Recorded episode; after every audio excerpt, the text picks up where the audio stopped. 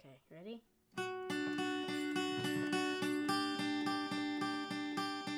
I'm Brendan Madigan, and this is Afterglow, a mountain storytelling podcast that travels deep into the heart, mind, and soul of world renowned adventure athletes. I sat down with Red Bull athlete JT Holmes in the fall of 2018. I knew JT would make a fascinating guest, and he definitely did not disappoint. JT is well known for an illustrious career in free skiing. Influenced by skiing icon Shane McConkey, JT would go on to carve out a profession on the extreme terrain of Squaw Valley and compete on the Freeride World Tour. However, JT is perhaps even more famous for his pioneering role in high flying aerial sports, including both ski based jumping and speed flying. These passions have given him the ultimate athletic fulfillment, but have also taken the lives of two of his closest friends. He's one of the most progressive adventure athletes in the world, and I hope you enjoy a fascinating glimpse into what makes someone like JT tick.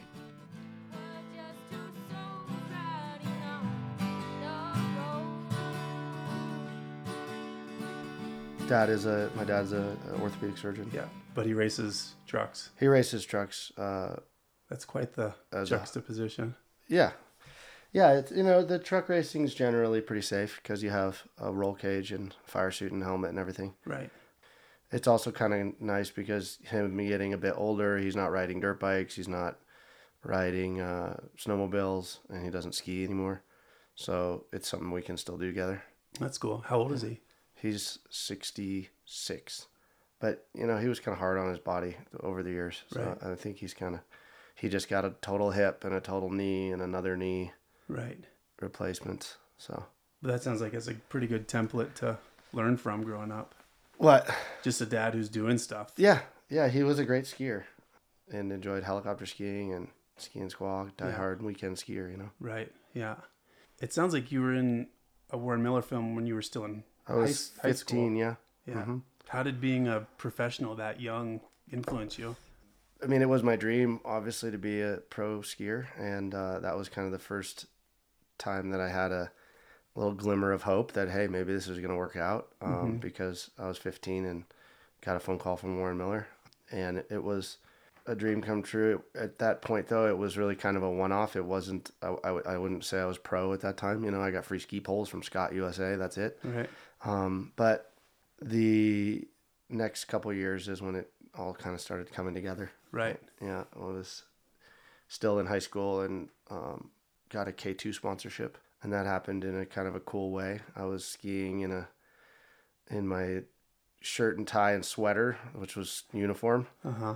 and it From was the from- academy. at Squaw Valley Academy, Yeah. and it was kind of a rainy day, but kind of sunny day. You know, those California days that can't make up their mind, and I was really pissed off at a teacher, and I was venting by skiing really aggressively, and uh, and then I was I hitchhiked home.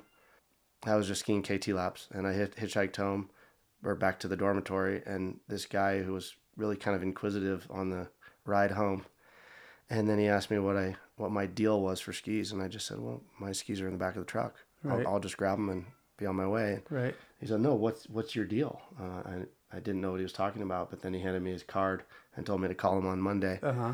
and it said Eric Olson K2 skis. Nice. And so the next thing I knew, I had skis and T-shirts and stickers, and Right. I was like, wow, jackpot. And you were 18, I was 16. 16. Wow. Yeah. That must have been something. It was cool. And then still, when you're super young, you're in matchstick films. You're Yep. competing on the world tour. Like, be doing that so young. What, what was its influence on you? I, I, I trace a lot of the good things in my life I've achieved back to my decisiveness at a young age. Um, and that when I was 14, I decided I wanted to be a pro skier. And Uh-huh. I, I just set about that goal with strategy and focus and conviction. And I didn't really give up till, till it was coming together. Right. Um, not only developing my skills, but, you know, I was the kid who wrote letters in the computer lab and put an envelope, put a stamp on an envelope and sent them to sponsors. Mm-hmm. So you're Yeah. actively working. Yeah, it. exactly. I think a lot of people have a misconception that just your performance will make you know their career happen, and that will happen in some cases eventually. But even though I was quite young, so it was you know kind of notable my results and whatnot. I never was a champion. I never won a world tour, or I never even won a major contest, uh, second, third, fourth, fifth, and it actually kind of was a white whale for me. And I went back to competing in 2009. I went back to the Freeride World Tour and competed till 2012, um, just trying to get that dang white whale, Mm-hmm. and I never got it. Right. But it's it shows you perseverance. Yeah, it does. And I did win um, gnarliest wipeout in Freeride World Tour history. right. Yeah. I think I've seen that on video somewhere. Yeah. Yeah. Um, But I want to go back to that. So you're Yeah. at 14, you're saying to yourself, I'm going to be a professional skier. Was Yep. there was that was there an aha moment there or did you just there love- was an love it? aha moment. Yep. I was skiing Squaw Valley with Shane McConkey and Jeff McKittrick. Mm-hmm. And it was a Tuesday. And we decided we would ski the backside down to Alpine Meadows and get some powder. And then Jeff had some roommates that would drive us back to Squaw. Then we got in the car and drove back. Uh, and they dropped me off at the dormitory. And I remember thinking, what's up with these guys? You know, they don't have jobs. They're just skiing the whole day away and, and smoking dope and having fun. And I, and I just said, I said, what do you guys do for work? And Jeff told me that he worked construction. And Shane looked at me with this grin and he said, I'm a rock star pro skier, man. and it was like he was letting me in on the world's greatest secret that, you mm-hmm. know, you could actually be a pro skier. And in my mind, I was skiing with them and I could ski everything that they were skiing. And I just thought, well, if they can do it, I can do it. Right. You know, I would follow Shane down whatever because I just wanted to prove that I was on the level. Even if I wasn't, sometimes I'd get myself into some predicaments, but I'd always ski my way out of them. Well, and if timing is everything in life, I mean, talk Mm-hmm. about favorable timing to hook up with Yeah. an icon, right? Sure. And you know, at the time he was he was uh he had momentum with his professional skiing career. He'd won a um a pro mogul contest at that point and he this is only 1995. So uh, I was 14 still at that point and he um had not yet won championships in extreme skiing. That happened in like 97 and maybe maybe 95 that year. I Yeah. think he did win that year. Um, but he was on the up and up. Right. I wouldn't have used the word icon yet at that point. Right. That came steadily and later.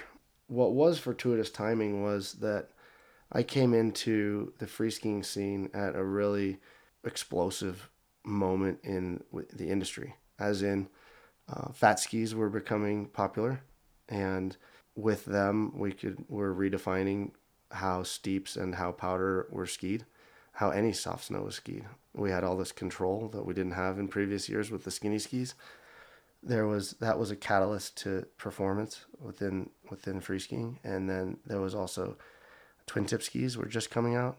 At the time, I was a pretty reasonable park skier. I could do some 720s and whatnot, and and some flips. And at that time, that was, you know, kind of eye catching. Uh, whereas now, it's it's it would, would be so far down the totem pole as far as um, skill level of tricks is concerned. But what was interesting about the late 90s in free skiing was just that every year the movies would come out and things that seemed previously impossible were, were becoming realized and uh, it was it was just fun it was it was like just this energy and momentum uh, was a really fun thing to be a part of and I feel that I rode the coattails of a blossoming industry and that my timing really was impeccable Yeah, that's a cool perspective to be able to have that too. But I think, you know, whether it's friends here in Tahoe or, you know, people that I've been lucky enough to sit down with like yourself, I see that as a common thread in our lives where we've all had mentors and we've all had influential people. So it's it's like a magical thing, you know. for sure And everyone has a cool perspective on who did it for them. right And how did how did the discovery of base jumping change that kind of extreme skiing trajectory? One thing about base jumping is that it's really fun and it is hard to not want to just do that. Mm-hmm. I was very cognizant of not letting my uh, parachuting get in the way of my skiing career. If I was just waking up every day and going out to have as much fun as possible, I probably would have skied less days and you know maybe some sort of opportunities would have slipped through the cracks.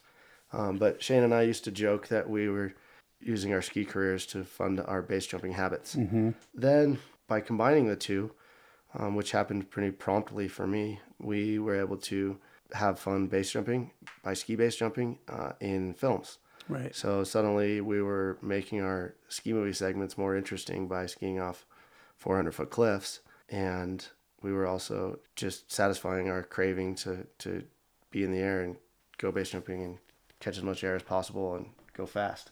So that was, that was quite, quite cool. And then the wingsuit came along in the mid 2000s. And well, I mean, I started wingsuit flying in, in 2002. And then the wingsuits were in their infancy. You could only purchase a, a wingsuit from a manufacturer for the first time in 1999.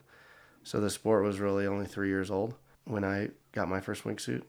The wingsuiting became this thing that we we got into simply to go fast and catch as much air as possible and you know carve through the sky and you know the people who did it they spoke French or they spoke Norwegian and it was wasn't like it is now. It was harder to find people because Facebook wasn't as popular, and you know you kind of had to actually use your own people skills and friends of friends, and you know we found the right people and and went out and, and learned from them, but all in the vein of just wanting to go fast and catch air, and then it it hit, you know, somewhere along the line the world caught notice of these squirrel suits, and uh, you know my phone started ringing, and it was a little bit different phone calls. You know, it was 60 Minutes, and it was Michael Bay, and Mm-hmm. you know, I was positioned kind of as the, um, you know, one of the top North American performers in the wingsuit space. Right. But if I'm not mistaken, a lot of that was under, or at least um, kind of initiated through your relationship, friendship with Shane, right? Yeah, we learned the sport. We were learning wingsuit stuff together. Yeah. Yeah. And I remember the first winter I spent here, I lived in Squaw, and uh, we were at the Chamois for Halloween, and I didn't know anyone in Tahoe, like mm-hmm. brand new, and and I walk up the stairs at the Chamois, and there's this dude sitting at the bar. He has like trench coat on. No one's really around him, you know, even though the bar's packed. Hindsight, it's Shane, mm-hmm. but he has his trench coat on, and he Oh yeah, the he- flasher one. yeah, he had sewn skin tone underwear with this huge penis. Yeah. and he's just sitting at the bar, like not talking to anyone. He's just fondling this thing. And I was like, wow, that, Yeah. that dude is either That's crazy or, or a special, per, a special human, you know? Yeah. And they, and and he was a little bit of both. Yeah, for sure. Yeah. And was it, was the drive for, for that ski basing, was it, you know, I've, I feel like I've, you know, read Shane talk about, you know, attaining that unattainable line and what was the force driving that sport, do you think? Yeah, we wanted to ski where nobody else could ski, and we wanted to jump massive cliffs and not take the impact at the bottom. Yeah. Um, it's kind of nice to, you know, to ski off a 500 foot cliff, and you know you're getting more airtime than, you know, the Jamie Pierres or Julian Carrs and John Tremans of the world, but you're doing it safely. Right. Well, you know, you're doing it without impact, Right. hopefully. Because they're just huck Yeah. monkeying. Yeah, well, no, there. or- I mean, I I just throw out the names of the guys in the history of skiing that have jumped the biggest cliffs. Right. Those guys are all record holders Right. um, at one point or another. Yeah. No, it's fascinating stuff. And then, and now in 2018, you've kind of, it seems like made a somewhat of a transition or at least spending a lot of time in that speed flying realm. Yes. Can you tell people who are listening kind of the difference between ski base and Sure. speed So flying? ski base jumping and speed riding are both skiing with parachutes. But the difference is that ski base jumping is you have a packed parachute and it's on your back and you ski off a cliff and you open the parachute. Speed riding is simultaneous use of your parachute and your skis. So you lay the thing out behind you uh, and start skiing and it pops up. And now you're you're navigating your skis and your parachute down the mountain. And it's a far more efficient way to ski with a parachute, speed riding is than speed than uh, ski base jumping, and it's actually much safer because typically you launch your parachute in a area where if your launch doesn't go well, you're not going to die. You can just stop mm-hmm. and try again. And then you have the moment to confirm that your parachute's good before you ski into the treacherous terrain, right? Before you ski off a serac, before you go over a forest, over a cliff, anything like that, you have a good parachute. So if you think of it in so somewhat binary terms, you have you're standing there with your skis when you're about to go speed riding and it pops up. You, you start skiing, it pops up. Now you have two things that are going to bring you to say that can bring you to safety. You can ski your way to safety or you can fly your parachute to safety. After you've skied off of a cliff, now you're relying totally on the parachute, right? So you've gone from 2 to 1 and then you land again, you're back to 2.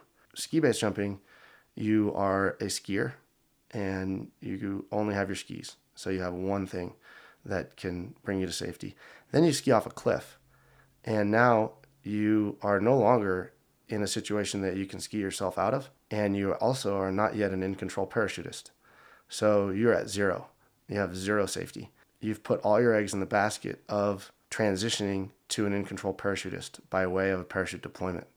And that parachute deployment is slightly complicated because you have these skis on your feet. And if the skis get entangled in the parachute deployment, you're totally screwed. So you've gone from one to zero, and after your parachute opens, you're back to one. So that's kind of the way I look at it is as why the, the speed riding is so much safer uh, and more efficient as well. I'm interested to, to hear you speak of it as a lower consequence passion, you know, and sure. I'm, it's, I'm fascinated by and frankly really impressed that you seem to be, um, you know, kind of on the progressive end of all of these you know sports in your career, whether mm-hmm. they were established or right. you know in the case of the last two, kind of progressive, that you've been able to stay there and stay safe and still be with us after doing it for what almost 20 years, right? Mm-hmm. And that's that would be like several lifetimes of risk for many mm-hmm. many other people. How how have you managed all of that? Just the risk factor. The risk factor. I try to. I, I I believe that I've developed a very objective risk analysis criteria that I operate by. Um, and I think that being a skier my whole life, you're accustomed to making decisions at high rates of speed, many decisions while you're going fast. So it's a really good basis to bring to higher risk activities. That said, when you take on a sport with such obviously dire consequences like base jumping, you really fine tune your risk analysis criteria because I can look down a mountain with my skis on and think to myself, I think I've got this. I'm 80% sure I can stick that landing. Then I'll go for it. If it doesn't work out, there's a good chance that maybe I'm searching for my skis and maybe I'm brushing the snow out of the back of my neck, but I'm not hurt. And when you're base jumping, you have to be at that 99.5% sure all the time because if you're if you're unsure you're being reckless. So what that did was it just it really kind of upped the the game as far as how i dissected certain objectives that i had decided to take on. And um, when i say dissect i mean you're you're just breaking down the objective uh, into individual checklists and tasks you know, for instance, you, you're going to consider, all right, so let's take an example of a wingsuit flight. First off, you have to get yourself there and not be totally exhausted. So that comes down to like your mountaineering skills or your, you know, general mountain capabilities. Then you need to have a suitable cliff. Um, the wingsuit has what we call a start arc. So you're diving straight down first, and then you're gaining flight. And so you're um, your glide angle is increasing, your horizontal trajectory is increasing, but you need to know that you can get the wingsuit started flying before the earth meets you. Um, so if you have a huge cliff like El Capitan or Half Dome, that's kind of irrelevant because you have so much time there. But on smaller cliffs, on bigger and bigger mountains, you know maybe it's only 500 feet. Um, so you need to get the thing started, and then you need to know that you can achieve the glide angle to outfly the mountain and then open your parachute, have some room for that, and then land there. Um, so each one of those is kind of a phase or a bullet point in like the checklist of are you going to do this or not and is it smart and that's that's kind of the risk analysis criteria So it's a pretty analytical approach. Um, yeah yeah it's but it's also quite simple and i think everybody kind of uses things like that but in in the case of base jumping and wingsuit flying you you can't have any question marks there you know it's green light red light and if it's a yellow you need to come to terms with that Right. and, and you know decide if you can you know if you can still do it or if you can walk down Yeah, interesting too. And, and I'm always fascinated too by, you know, a lot of folks that we chat with have done amazing things in the mountains, really hard ascents or really amazing ski lines. But a lot of them will talk about the role that failure plays in that and how it's actually for most high end athletes more instructional than than the successes. Mm-hmm. Do you find that in these aerial pursuits? Like you back off stuff and Well, yeah. I mean, I've walked down plenty of times and just chosen not to do certain objectives. You know, failure in airborne sports is often is often death. So there's not you can learn from other people's deaths, and we actually do that. We have base jumping and speed flying and speed riding. They uh, are, are a couple of the only sports that I'm aware of that have what's called a, a fatality list.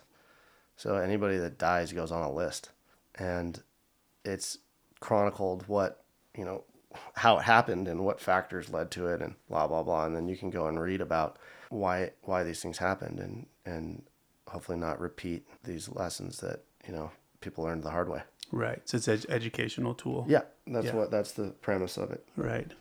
It's cool you're so proactive in continuing education part of it.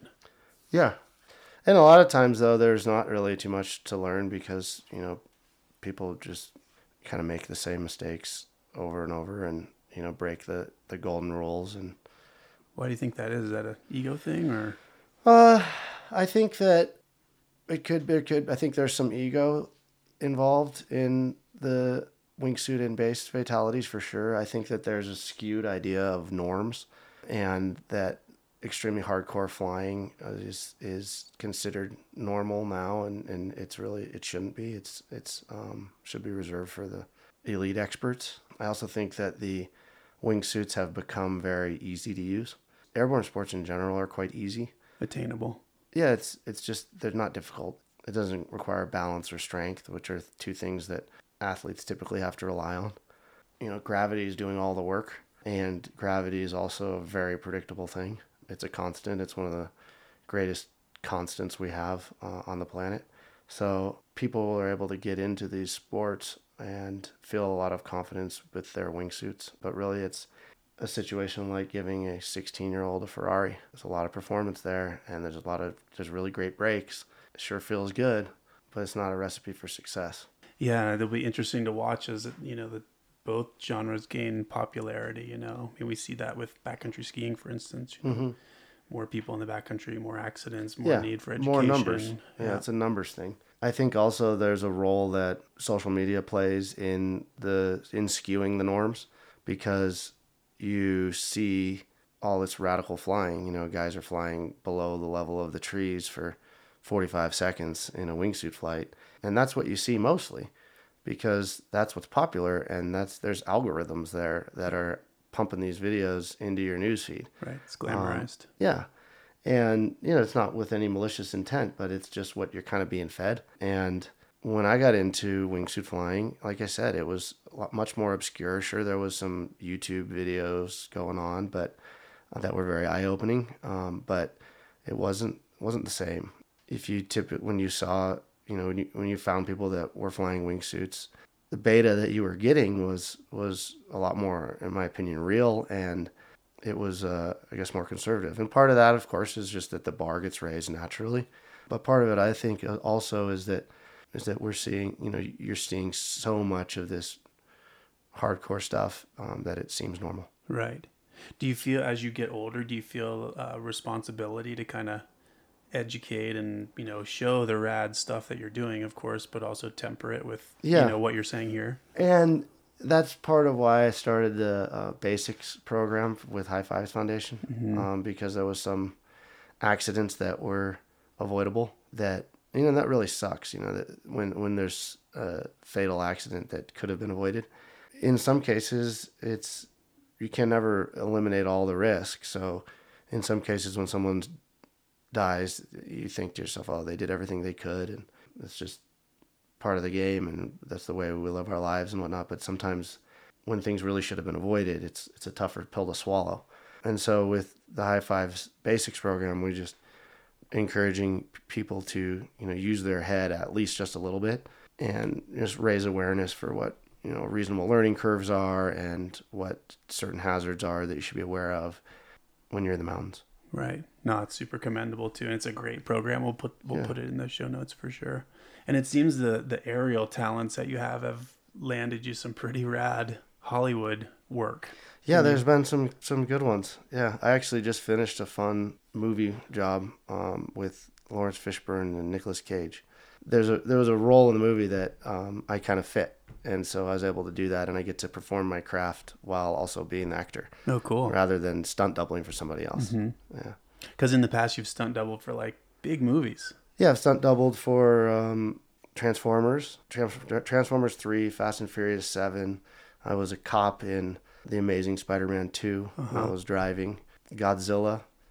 Done some some big commercials, Coors Light and Nationwide Financial and Google and Apple and Dell. Yeah. Um, and yeah, there's just been some. It's been a good run of of really cool bigger projects. Are the professional projects different than the personal pursuits? Are they equally rewarding? Um, well, arguably, it's more rewarding to, in some cases, the work side because you have opportunities that you wouldn't be able to. Um, you, you have opportunities that you don't when you um, are just going out and having fun. As in, I probably wouldn't have jumped off North America's tallest skyscraper, the Willis Tower, which is more commonly known as the Sears Tower in Chicago. I wouldn't have had that opportunity if it wasn't for work. And that was cool. It was Right. nice to jump off there with a wingsuit and four friends. And that was for Transformers. That was for Transformers Yeah. 3, yeah. And we also got to jump off the Trump Tower in Chicago. And we did nine jumps out of helicopters flying past skyscrapers in Chicago. So we really kind of stormed the castle there. And it was, uh, it was good, good, clean fun. Right. That's awesome. Yeah. And then, you know, Fast and Furious were I was I was a, I was the cameraman filming cars coming out of a C-130 and that was an interesting spectacle. Um, watching cars smash into the earth and watching them come out of a giant airplane and um, While the airplane is in the air. yeah, the airplane is flying, Right. and I'm standing on the back. It's a drop down door in the back, and I'm standing there with my heels off the edge, wearing a parachute and a really expensive camera on my head. Then the airplane, which is going 110 knots or 120 miles an hour or something, is uh, it tilts upward a little bit, right? And that rolls the cars out right at me, and then I just step off at the very last possible moment and get the shot of these cars coming out of the airplane. Wild. Yeah, it was cool. It That's was, super cool. yeah, and then you know they're all smashing into the desert, and we're landing in the desert and getting picked up on dirt bikes, and Right. you know, if you were a little kid Yeah. thinking about what a cool job would be, I'd say that that qualifies. Right. It's like a kid's dream. You know, smashing stuff up in real life, and Right. it's fun. That's awesome. Can we talk about the Eiger? Sure. Um, and I definitely encourage everyone listening who hasn't checked out the 60 minutes footage to do that because it's really compelling and eye opening. But can you tell the listeners exact just exactly what the Eiger is and what Sure. was the motivation behind the Yeah. project? So the Eiger is a postcard mountain in Switzerland, and it is very popular amongst climbers and mountaineers, and also airborne sports enthusiasts. And part of the reason that it's popular and iconic is it's extremely highly visible. Um, you have a lot of access to this mountain. There's trains at the base of the mountain. There's trains going through the mountain. There's chairlifts at the base of the mountain. There's helicopter bases everywhere. Villages are looking at it. Everything is kind of oriented so that your eyes are on the Eiger. Because of the access and the visibility, climbers have this opportunity to plan a route very thoroughly, and so do base jumpers um, or paragliders, or any kind of airborne sports people. So, Shane and I went there in 2004 and we skied off this mountain, but we landed a couple, two, you know, almost 3,000 feet below the top of the mountain and we skied only 400, maybe, maybe even just 300 vertical feet and we skied off the edge of the cliff. It was a huge cliff, um, a thousand foot sheer piece of rock called the Geneva Pillar. And we opened our parachutes within a couple hundred vertical feet after doing a flip or two. So while it was the highlight of our trip and it was amazing to ski off this iconic mountain with a parachute, we really only used a small portion of the mountain. And we thought to ourselves, geez, how could we use the whole mountain? And one thing you could do would be ski from the top, which is extremely hardcore. And people have died doing that many times, including just 10 days prior to when I finally pulled off my Eiger descent. But then I learned how to speed ride, and I realized that if I speed ride off the top of the mountain, I can use the whole mountain. And our ski base jumping had evolved to the point where we were releasing our skis so as, so as to free fall for longer distances. So I decided that if I could speed ride from the top of the Eiger, deliver myself to about where Shane and I got out of the helicopter, disconnect that speed ride wing parachute, ski off the Geneva pillar, and then instead of opening a parachute, disconnect my skis and fly my body for another 10, 15 seconds of free fall, then suddenly I would be using the entire 6,000 foot face of the mountain um, by way of my three favorite sports. So it sounds very complicated, and it was. Um, but essentially, the first half of the mountain I was speed riding, then I was skiing, and then I was base jumping. Um, and it took me many years to pull it off, partially because of my own skills and needing to develop uh, different cutaway systems for all this stuff I was going to litter on the mountain, and partially because the conditions on the Eiger are very, uh, very tough to catch at their prime. You get a lot of wind up there, so the wind takes the snow away from the edge of the cliff, and um, the sun also does the same thing, melts it back. Um, and given that it's a it's six thousand feet, you know, you, you have one condition at the top and another condition at the bottom. So it took me many years of trying to pull this off, and eventually uh, I had to just park myself there until it was done. My goal was to document it with 60 Minutes again because after our successful piece in 2009 called The Birdman, which it won a couple of Emmys for photography and whatnot, and it was a very popular piece. So they were excited to document kind of whatever was next with JT, whatever kind of big thing I was going to do next. And so I had to coordinate the mountain being at its prime with all these sports and all this equipment and, you know, me being ready.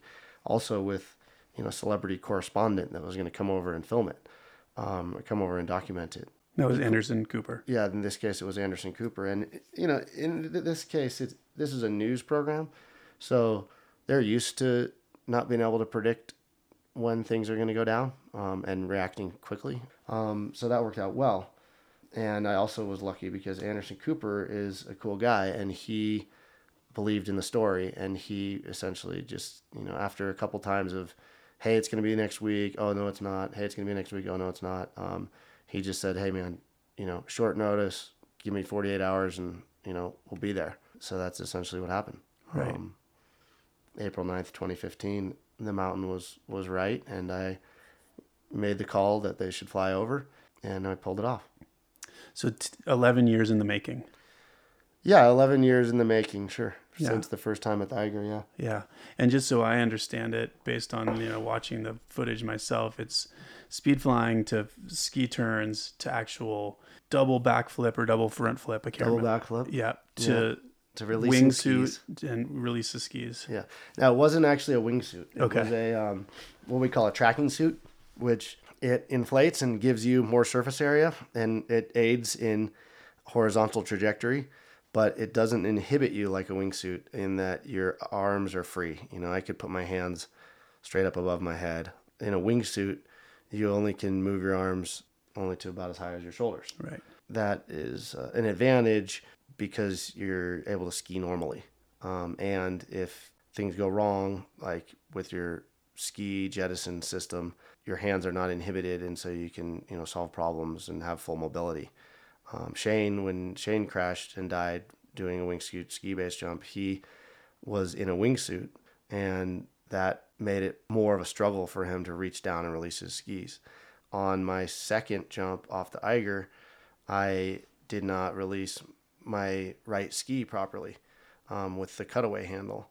Um, and I was able to just simply reach down and do it manually, which was something that I had practiced uh, many times, knowing that it could happen uh, because it happened to my best friend and it cost him his life. So the news piece um, accurately says that I, you know, struggled to release my ski, and it said several agonizing seconds. Um, but in my perspective, I went to a well rehearsed plan B rather than a calamity type emergency. That said, there wasn't a third run.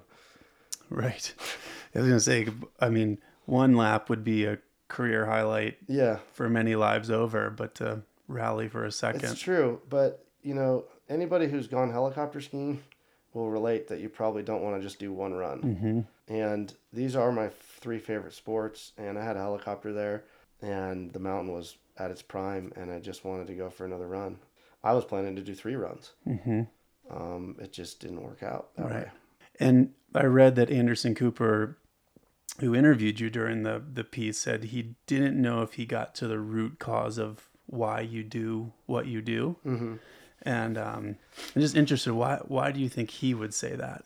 I think that he would say that because that's that's everyone's questions, and that's the question that, he- and you know, as a good journalist, he would want defined and answered properly.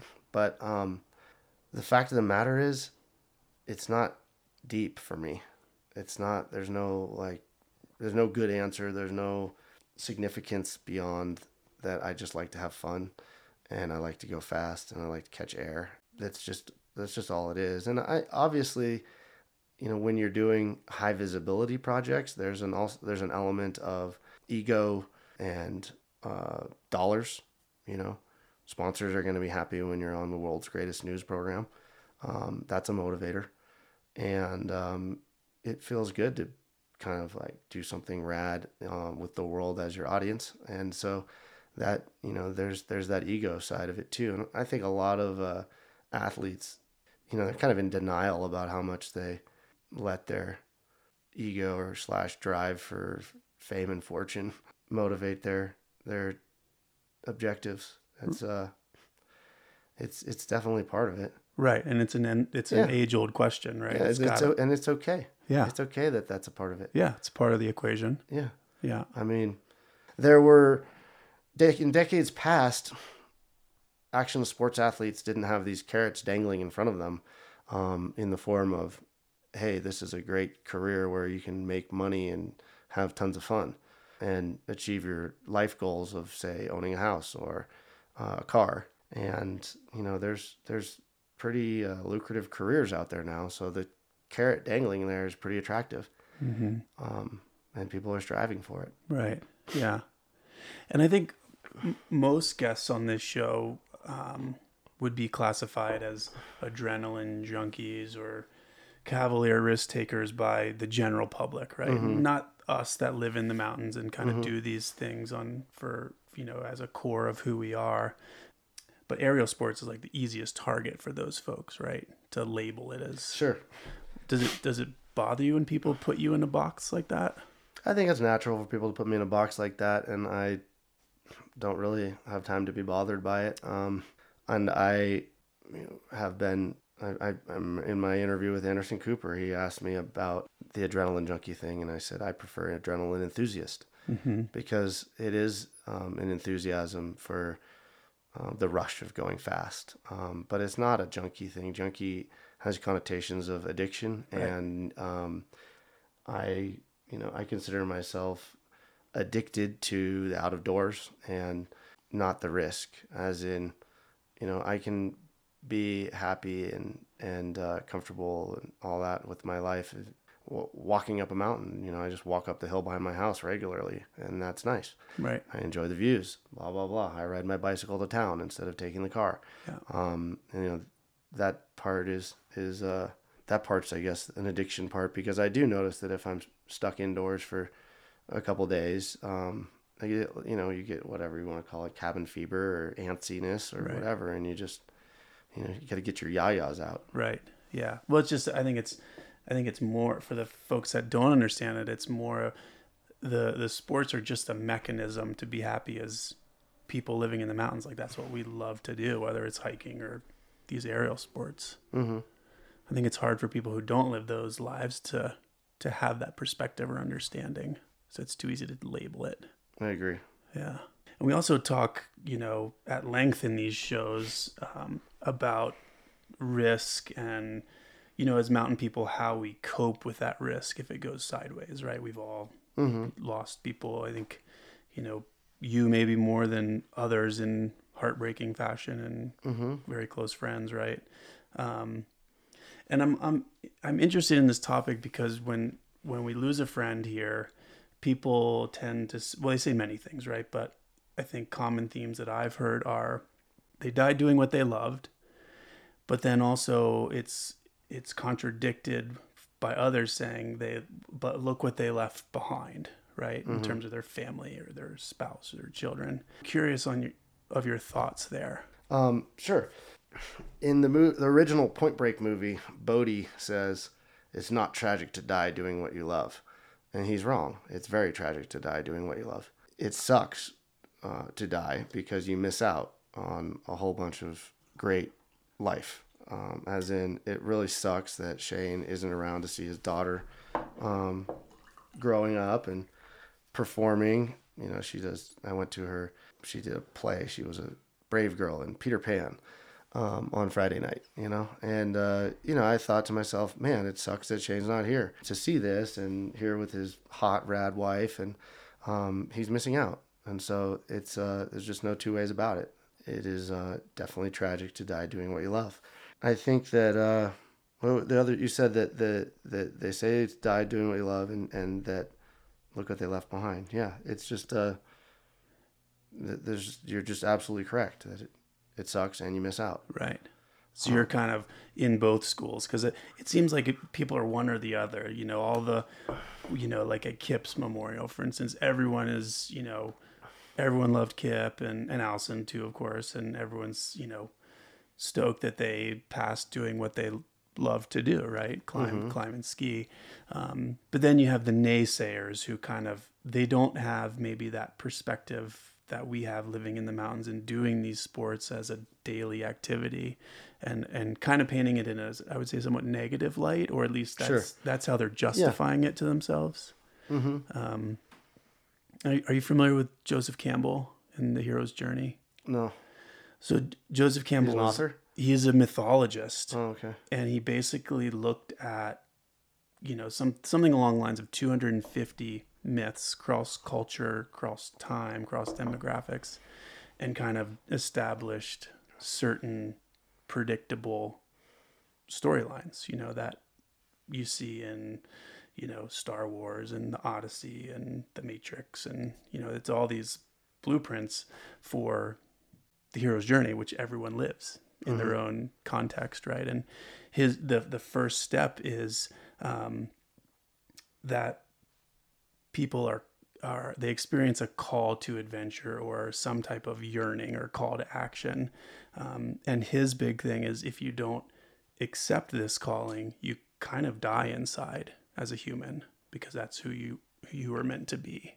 And so i've always wondered you know when the when people pass away and and people say like oh yeah you know yeah that that was noble or whatever it wasn't noble that they died doing what they love and but look at what they left behind that you know they don't have the perspective to say like yeah but if that's what you're called to do like you have to honor the person Mm-hmm.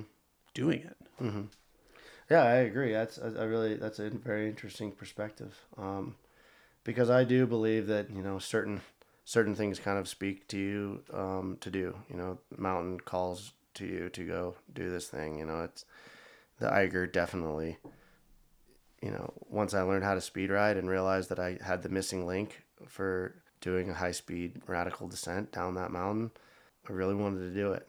So you mentioned the word nobility. I think that's an interesting one because um, it's it's all a matter of perspective. What is and what is not mo- noble. You know, Shane died uh, in his career, right? He was working, he was performing. That's what he did did for a living. Was he's he's a he's a performer, an elite performer, and um, is that a noble thing to do to go to die at your profession? Um, it would be considered noble for a cop to that died in a firefight, or you know a soldier. Certainly, it's noble for people defending our freedom. You know, it, it's all how you define nobility, and um, you know, it, we as action sports athletes, we're choosing to do these things. I think it's not as noble as you know fighting for freedom and whatnot. It's a it's a kind of an interesting conundrum, but it's all it's all your perspective. Right. And I think we should say, and I try to remind myself of this, we're still leading these amazingly privileged lives to be able to do these things. It's not like we're overseas, Sure. know, in the Yeah, trenches fighting. You know? That's exactly right. Yeah, we're we're recreationalists, right. you know, and we are all you know people who ski, in general, any form of it, you know, we're we're privileged individuals. You know, we're not poor. Um, you know, ski bums are ski bums, but they're still living a very rich, rich lifestyle. We're in that elite level of um, privilege, and I think it should be recognized. Right. Yeah, we're lucky. We're very lucky. Yeah. And I know it's there's been plenty of press there about you losing two of your closest friends, Shane and, and Timmy Dutton. Um, what did losing those two close friends, what, what did it teach you? Well, in both cases, it's it's one of these like you always are faced with you know do you carry on um, with these activities given that you've had this firsthand experience of the pain and you're witnessing all the pain that's happening to all these people around you um, and people that you love and that love you. So it makes you question whether to continue or not. And um, in both cases, I decided to learn as much as possible from the experience, analyze it thoroughly, and figure out what what exactly led to this horrible outcome, um, and then to carry on as a more experienced mountain man. I have not wingsuit ski base jumped since then. I don't know that. I don't think anybody has, uh, and I don't know that I ever will. Now that said, I've done terminal ski base jumps just without a wingsuit, um, like my Eiger one with the tracking suit. Um, you know, and there's always this: oh, you, are you splitting hairs here? Um, what what activities are okay and what aren't? And Tim died skydiving. You know, skydiving in general is safer than uh, base jumping because you have two parachutes and you have higher altitude for your you know your jumping platform and yeah it's tough you know kind of redefining where to draw the line and I have done that um, my own way and you know I've also told people that if I had a kid I probably would um, again reevaluate everything that I'm doing now doesn't mean I would quit certain things it just means I'm going to take a close look at it Right.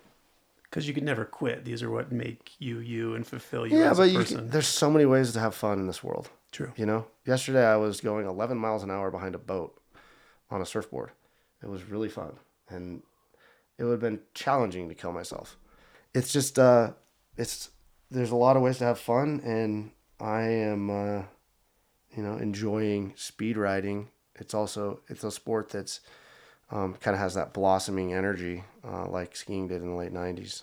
And I'm doing that more than ski base jumping because ski base jumping is gnarly Right. and cumbersome. It's a pain in the ass to get to the top of a mountain with you know your parachute and your shovel and your probe and all that crap. Right. It's a lot going on. Yeah, there's a lot of stuff. Well, and it sounds like Shane was very obviously influential for you in your youth. Mm-hmm. Were you the same for Timmy? Was it kind of a pay it forward Yes, thing? Tim was a protege of mine, and I was a protege of Shane. So I've often said that if if it had been me that died in Italy on March 26th of 2009, Shane would have felt the same pain that I felt when Tim died on April 25th of 2014. Yeah. and it, it was a pretty bad pain. I'd say I actually would say it hurt more to lose Tim. Yeah. And do you do you wonder, you know, such, you know, magnanimous personalities all three of you guys, you know, why of the three you're you're still here. Luck. I think I think I just have to cut to answer it with that one one word. Sure. I mean, I don't know it if could have right been answer. it could have been it could have been me that day with Shane. I mean, what we were doing was very aggressive. You know, ski off of a cliff and do a double backflip, and then fly a wingsuit with ski boots on, one parachute. You know, uh, there's there's no such thing as a freak wingsuit accident. You know, that's not a that's not a freak accident.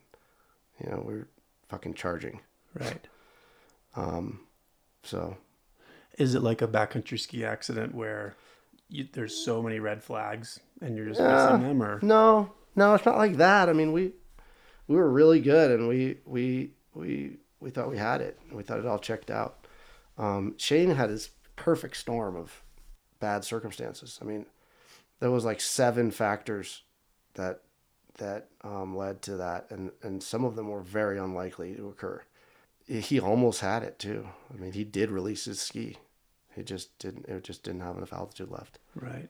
Um, so it, uh, I don't think that we were like ignoring red flags, but it was a bold, uh, a bold, uh, bold objective. I mean, Right. Arnie Backstrom, bold objective, Right. huge mountain in Peru, steep, Big You know, consequences. big consequences. Yeah. Certainly mistakes equal, equal death. Yeah. Um, you know, now Kip and Allison, that's more more freak accident. You know, hang fire avalanche. Yeah. You know, two people who definitely had their act together and knew their stuff. That I, I like I said, I don't. There's not. There's no such thing as a freak wingsuit accident. Right. Yeah. Well, and, and I'm not. I'm. I'm also. You know, it's fascinating for me to chat with such elite athletes, right? And all of you guys and women are are these in my my eyes like these samurais, these this devotion to this creed, and it's. I think it's um, super commendable and.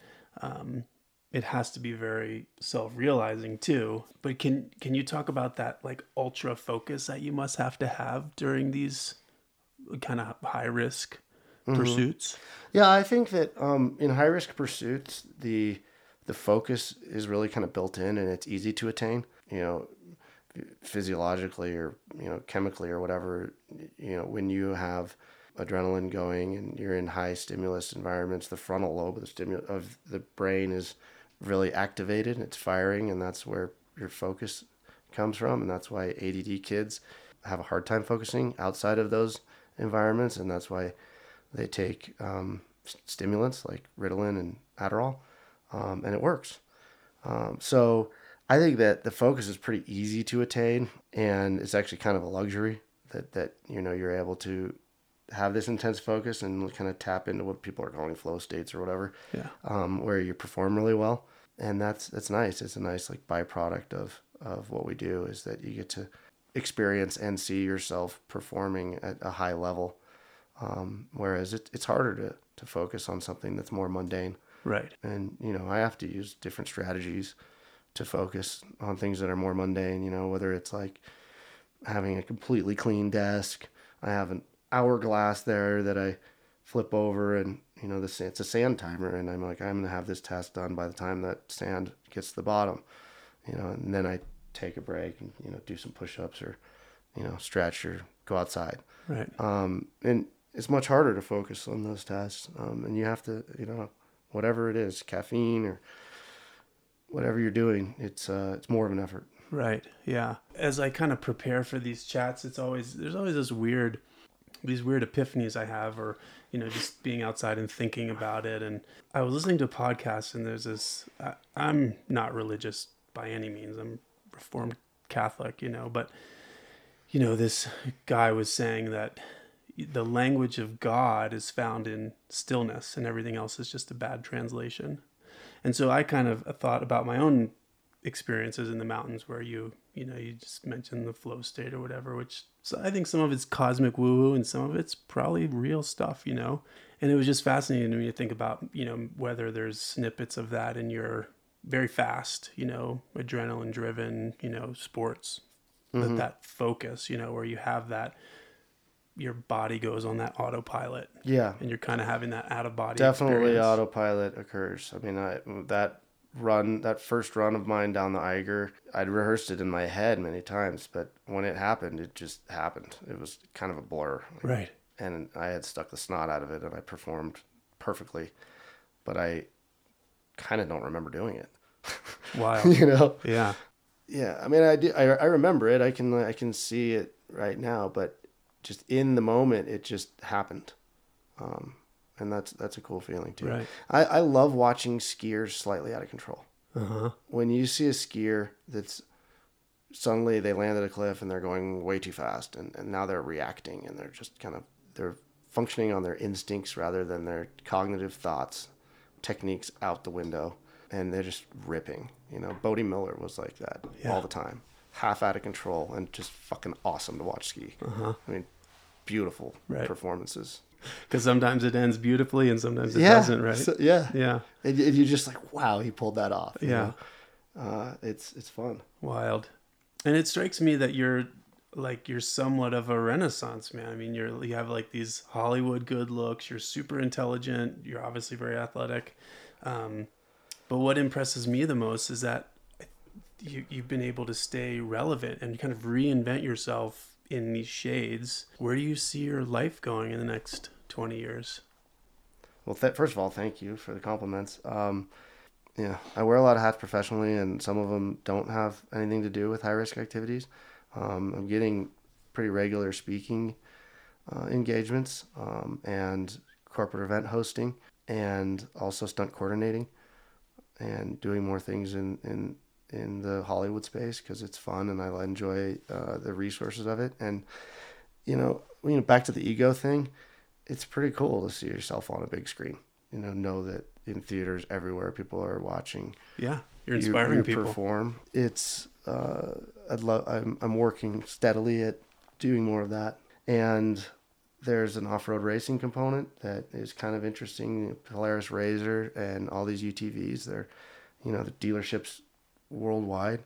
You know, if you're racing a trophy truck, most people don't even know what a trophy truck is, and um, it really is something that only exists in Southern California, Southern Nevada, and um, parts of Arizona.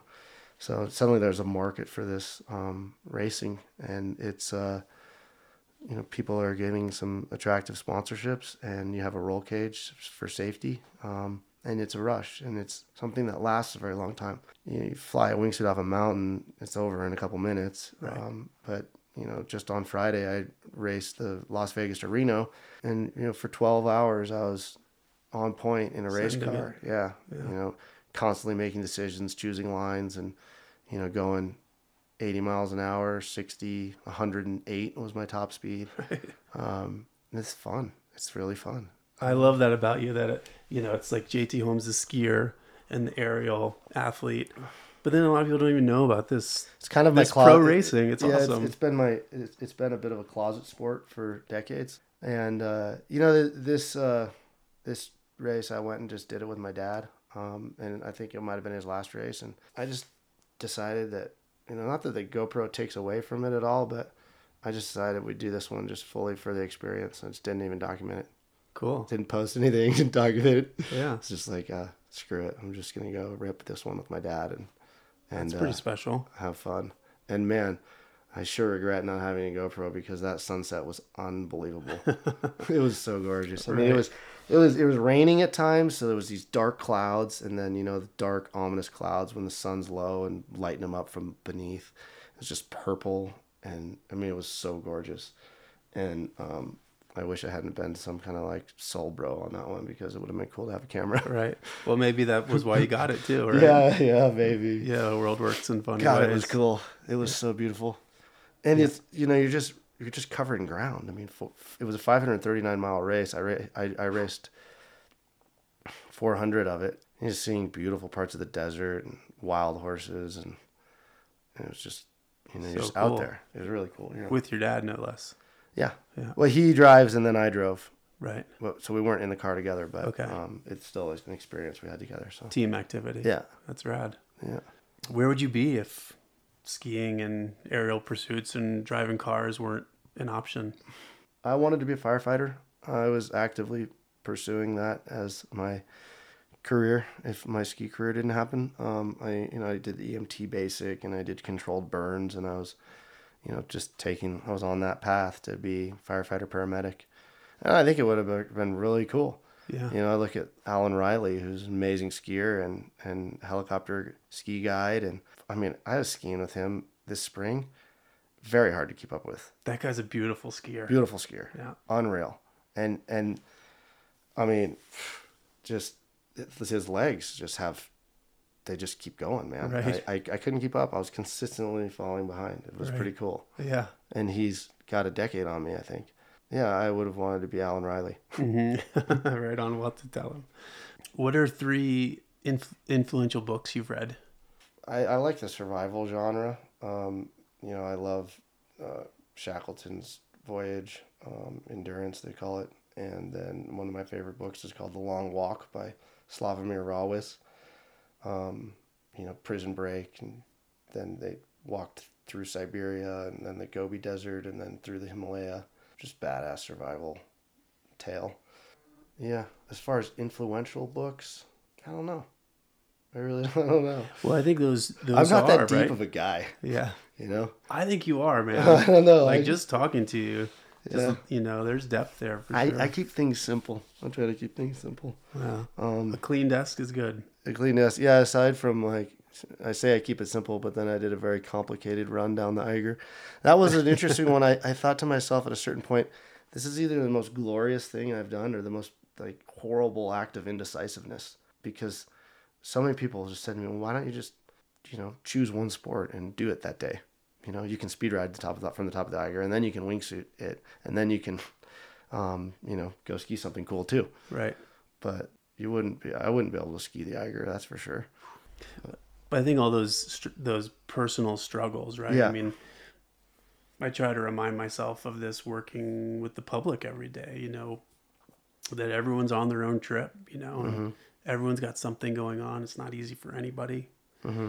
And these stories of struggle and personal growth, I think, really resonate with a lot of people in our Mm-hmm. circles. You know, let alone people at large that can learn from them. I read a book uh, just the other day called A Higher Loyalty by James Comey, um, FBI director fired by Donald Trump. Mm-hmm. And I, I thought it was really good. Um, and I thought it, it, it had um, some really good, good ethic insights into um, ethical behavior. And I'd say that's a, a good, influential book.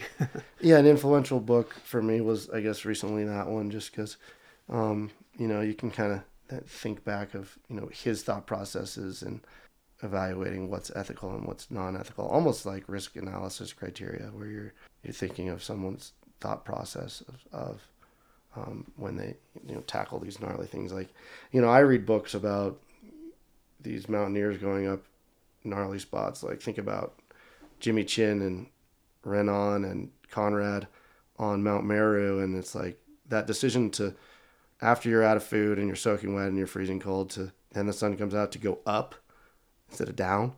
You know, I find it really interesting to read about, you know, read these books and and and kind of put yourself in in their mind and try to imagine that decision of going up, whereas all survival instinct would be to go down. right. Um, and so, you know, then James Comey is in these really weird predicaments as a lawyer and as the director of the FBI. And he's, you know, evaluating not life or death, but, you know, what the right thing to do is. Right. And it's kind of cool. Right. It's an age old thing. Do the do the right thing. Right. Um, but we got to land this plane. But what are Yeah, you sure. What are you most proud of? What am I most proud of? Yeah. I'm a good friend. Right on. Yeah. It's vital. Yeah. And simple. Sweet. Yeah. Well, thanks. Yeah, dude. Thanks for coming. Mhm. Definitely super grateful. Likewise. Yeah. Thanks for the opportunity and thanks for being flexible.